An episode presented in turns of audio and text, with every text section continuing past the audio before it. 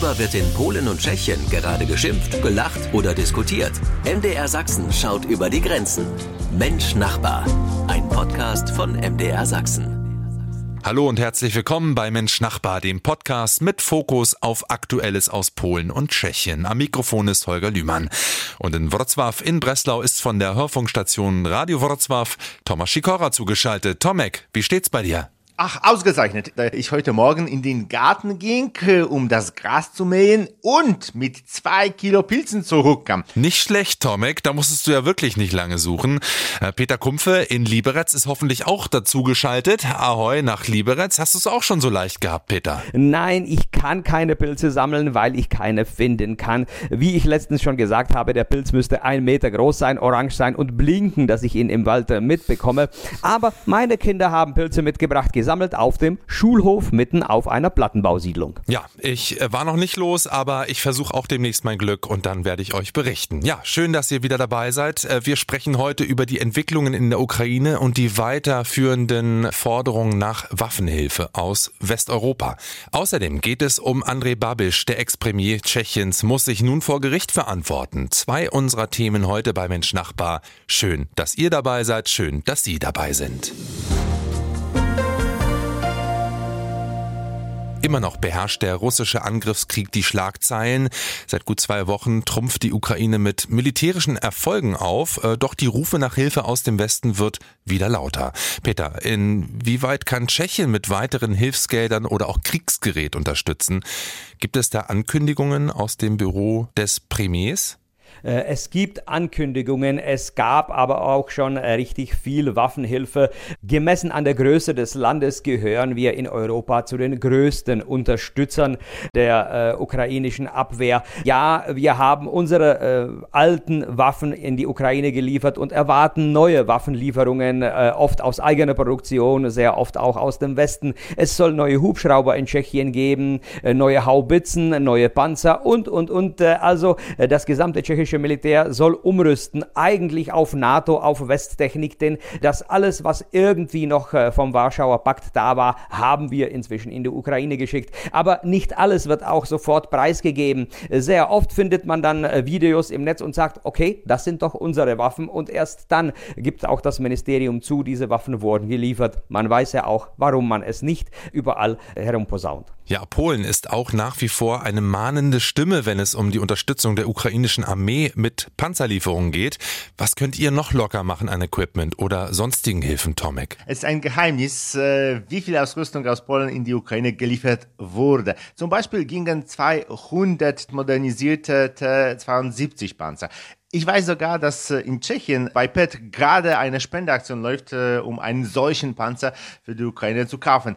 Eine kostet etwa äh, eine Million Dollar. Es ist ein gutes Gerät, denn die Ukraine haben ein ähnliches Modell in ihrer Ausrüstung. Sie müssen nicht erst darauf ausgebildet werden. Hier in Polen zweifelt niemand dran, dass äh, alles getan werden muss, um Russland militärisch zu schwächen. Unabhängig von der politischen Partei, die gerade an der Macht ist, ist dieses Denken über Russland in Polen konstant. Mhm. Und was bekommt Polen dafür vielleicht im Gegenzug? Ähm, zum Beispiel Panzer von den Briten. Da es in unserem Land keinen Krieg gibt, kann unsere Armee sie in Ruhe lernen. Jedenfalls haben die polnischen Rüstungsbetriebe ihre Produktion erhöht und da Polen seit vielen Jahren aktiv an den US-Kriegen im äh, Nähen Osten beteiligt ist, wurden unsere Produkte im Kampfeinsatz getestet und angeblich ist das, was Polen produziert, von guter Qualität. Da, ja, das ukrainische Militär lobt sie jedenfalls in den höchsten Tönen. Also der Kriegsverlauf ist weiterhin sehr dynamisch. Über die Hilfslieferungen aus Polen und Tschechien sprach ich mit Thomas Schikora und Peter Kumpfe. Vielen Dank. Volleyball, Tennis oder auch Fußball. In vielen Bereichen im Sport ist Polen erfolgreich, erfolgreicher denn je, so scheint es. Und gerade ist ein Hype im Gange um viele junge Sportlerinnen und Sportler. Warum haben polnische Athleten gerade so einen großen Erfolg, Thomas Sikora? Es ist wahrscheinlich am einfachsten zu sagen, dass es eine Kombination aus einem gewissen Begehren, einer Knappheit mit neuen Möglichkeiten ist. Ne, viele äh, weisen darauf hin, dass äh, in den westlichen Ländern hervorragende Bedingungen zum Beispiel für den Sport herrschen, aber die jungen Menschen zu faul sind, regelmäßig und opferbereit zu trainieren. Andererseits äh, haben die Bewohner zum Beispiel Afrikas große Ambitionen, aber ähm, nicht große Möglichkeiten, sich zu entwickeln. Äh, da befinden wir uns in der Mitte. Auf der einen Seite haben wir immer noch junge Menschen mit Ambitionen, andererseits haben wir ähm, bereits eine gute Ausbildungsbasis. Ja, besonders beflügelt wird der polnische Sport ja durch die Erfolge von Iga Świątek, der Tennisspielerin.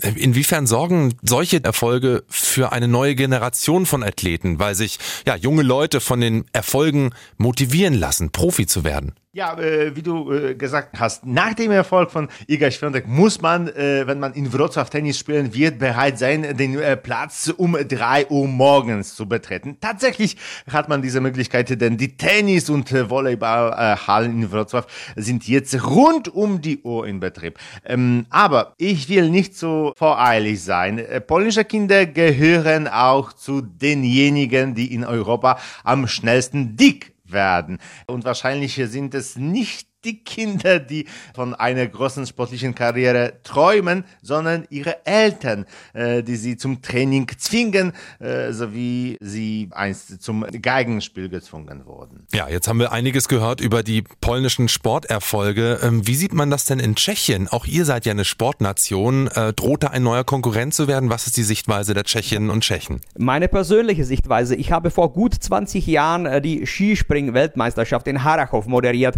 und da war war Adam Malisch. Er war der Gott für alle Polen. Jeder Pole war Adam Malisch. Und ein Pole hat mir gesagt, wir bewundern euch Tschechen so sehr. Ihr habt so viele erfolgreiche Sportler, Hockeyspieler, Fußballspieler und so weiter. Und wir haben nur Adam Malisch. Und siehst du, 20 Jahre später hat Polen so viele erfolgreiche Sportler und Tschechien, naja, irgendwo verschlafen.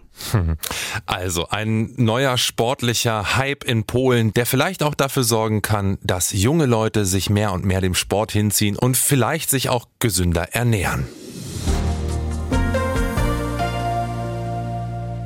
Sie hören MDR Sachsen, die Sendung mit dem Blick zu unseren Nachbarn Polen und Tschechien.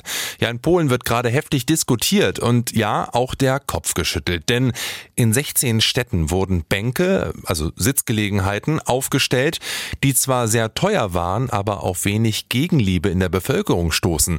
Warum ist das gerade ein Aufreger bei euch, Thomas Schikora? Eine bessere Frage ist, warum diese Bänke geschaffen wurden. Eine kostet mehr als 20.000 Euro. Man klettert die Treppe hinauf. Sie hat äh, die Umrisse Polens und eine 15 Punkte Anleitung, wie man die Bank benutzt. Zum Beispiel, äh, dass sie für Hunde verboten ist. Äh, sie hat eine maximale äh, Sitzplatzkapazität von drei Personen und äh, wer sie benutzen möchte, muss in einem Abstand von eineinhalb Meter von äh, der Bank warten, bis er an der Reihe ist. Die Bänke äh, wurden von mm, der polnischen Nationalbank bestellt, äh, um die patriotischen Gefühle zu fördern. Man ging davon aus, dass die Polen Schlange stehen und warten würden, um auf der Bank Platz zu nehmen und sich fotografieren zu lassen. Aber aber die Polen machen Fotos von den dummen äh, Vorschriften und der Bank selbst, äh, weil sie ästhetisch abstoßend ist und ausgerechnet Gehbehinderte es schwer haben, drauf Platz zu nehmen. Ja, und eine dieser Bänke ist bereits kaputt, wie man liest, und zwar nicht durch Vandalismus, sondern durch einen heftigen Regenschauer.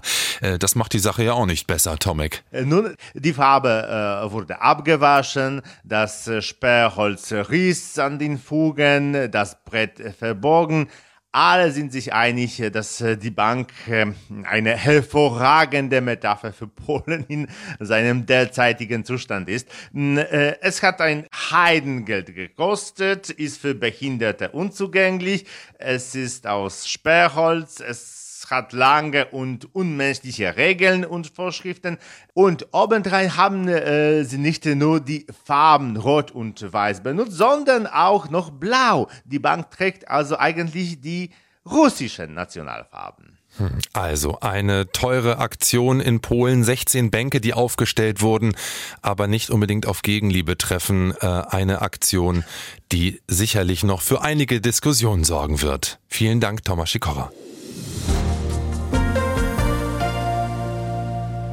Andrej Babiš steht seit dieser Woche vor Gericht. Der Ex-Premier von Tschechien muss sich in Prag gegen Betrugsvorwürfe wehren die auf seine Zeit als Premier und Unternehmer zurückgehen. Äh, Peter, bring uns doch mal bitte auf den Stand. Was wird André Babisch vorgeworfen? Ja, vor allem Betrug im Umgehen mit EU-Zuschussgeldern. Es geht um sein Vorzeigehaus, die Farm, äh, das sogenannte Storchennest, das mit EU-Geldern äh, finanziert wurde äh, und äh, die waren aber für kleine und mittlere Unternehmen gedacht, also nicht für ein Großkonzern. Er hat ganz geschickt es eingefädelt erzählt, dass zu der Zeit das Storchennest eigentlich eine ganz kleine Familienfirma war, äh, aber irgendwie gehörte es äh, trotzdem zum Konzern. Und wie hat sich Babisch jetzt geäußert, mhm. beziehungsweise seine Anwälte? Selbstverständlich äh, betrachtet er sich als unschuldig, wie sonst. Äh, und es wurde seinerseits sogar über einen politischen Prozess gesprochen. Äh, aber einerseits muss man auch wieder sagen, dass schon jetzt sich der Richter geäußert hat, dass die Strafe, sollte es zum Schuldspruch kommen, nur auf Bewährung sein wird. André Babe steht also vor Gericht. Er muss aber mit keiner hohen Strafe rechnen. Soweit zumindest die Einschätzung von Peter Kumpfe. Vielen Dank. Das war's auch schon wieder für diese Woche. Ich wünsche wünsche einen schönen Abend. Bis nächste Woche. Tschüss, Ahoi und Cześć nach Polen zu Tomasz Sikora. Cześć do usłyszenia z Wrocławia. Auf Wiederhören aus Breslau. Und ich sage Ahoi und Tschüss nach Liberec zu Peter Kumpfe. Ahoi, Tschüss, bis nächste Woche im Nasslichero. Auf Wiederhören. Vielen Dank euch beiden. Am Mikrofon war Holger Lühmann. Bis zum nächsten Mal. Mensch Nachbar, ein Podcast von MDR Sachsen.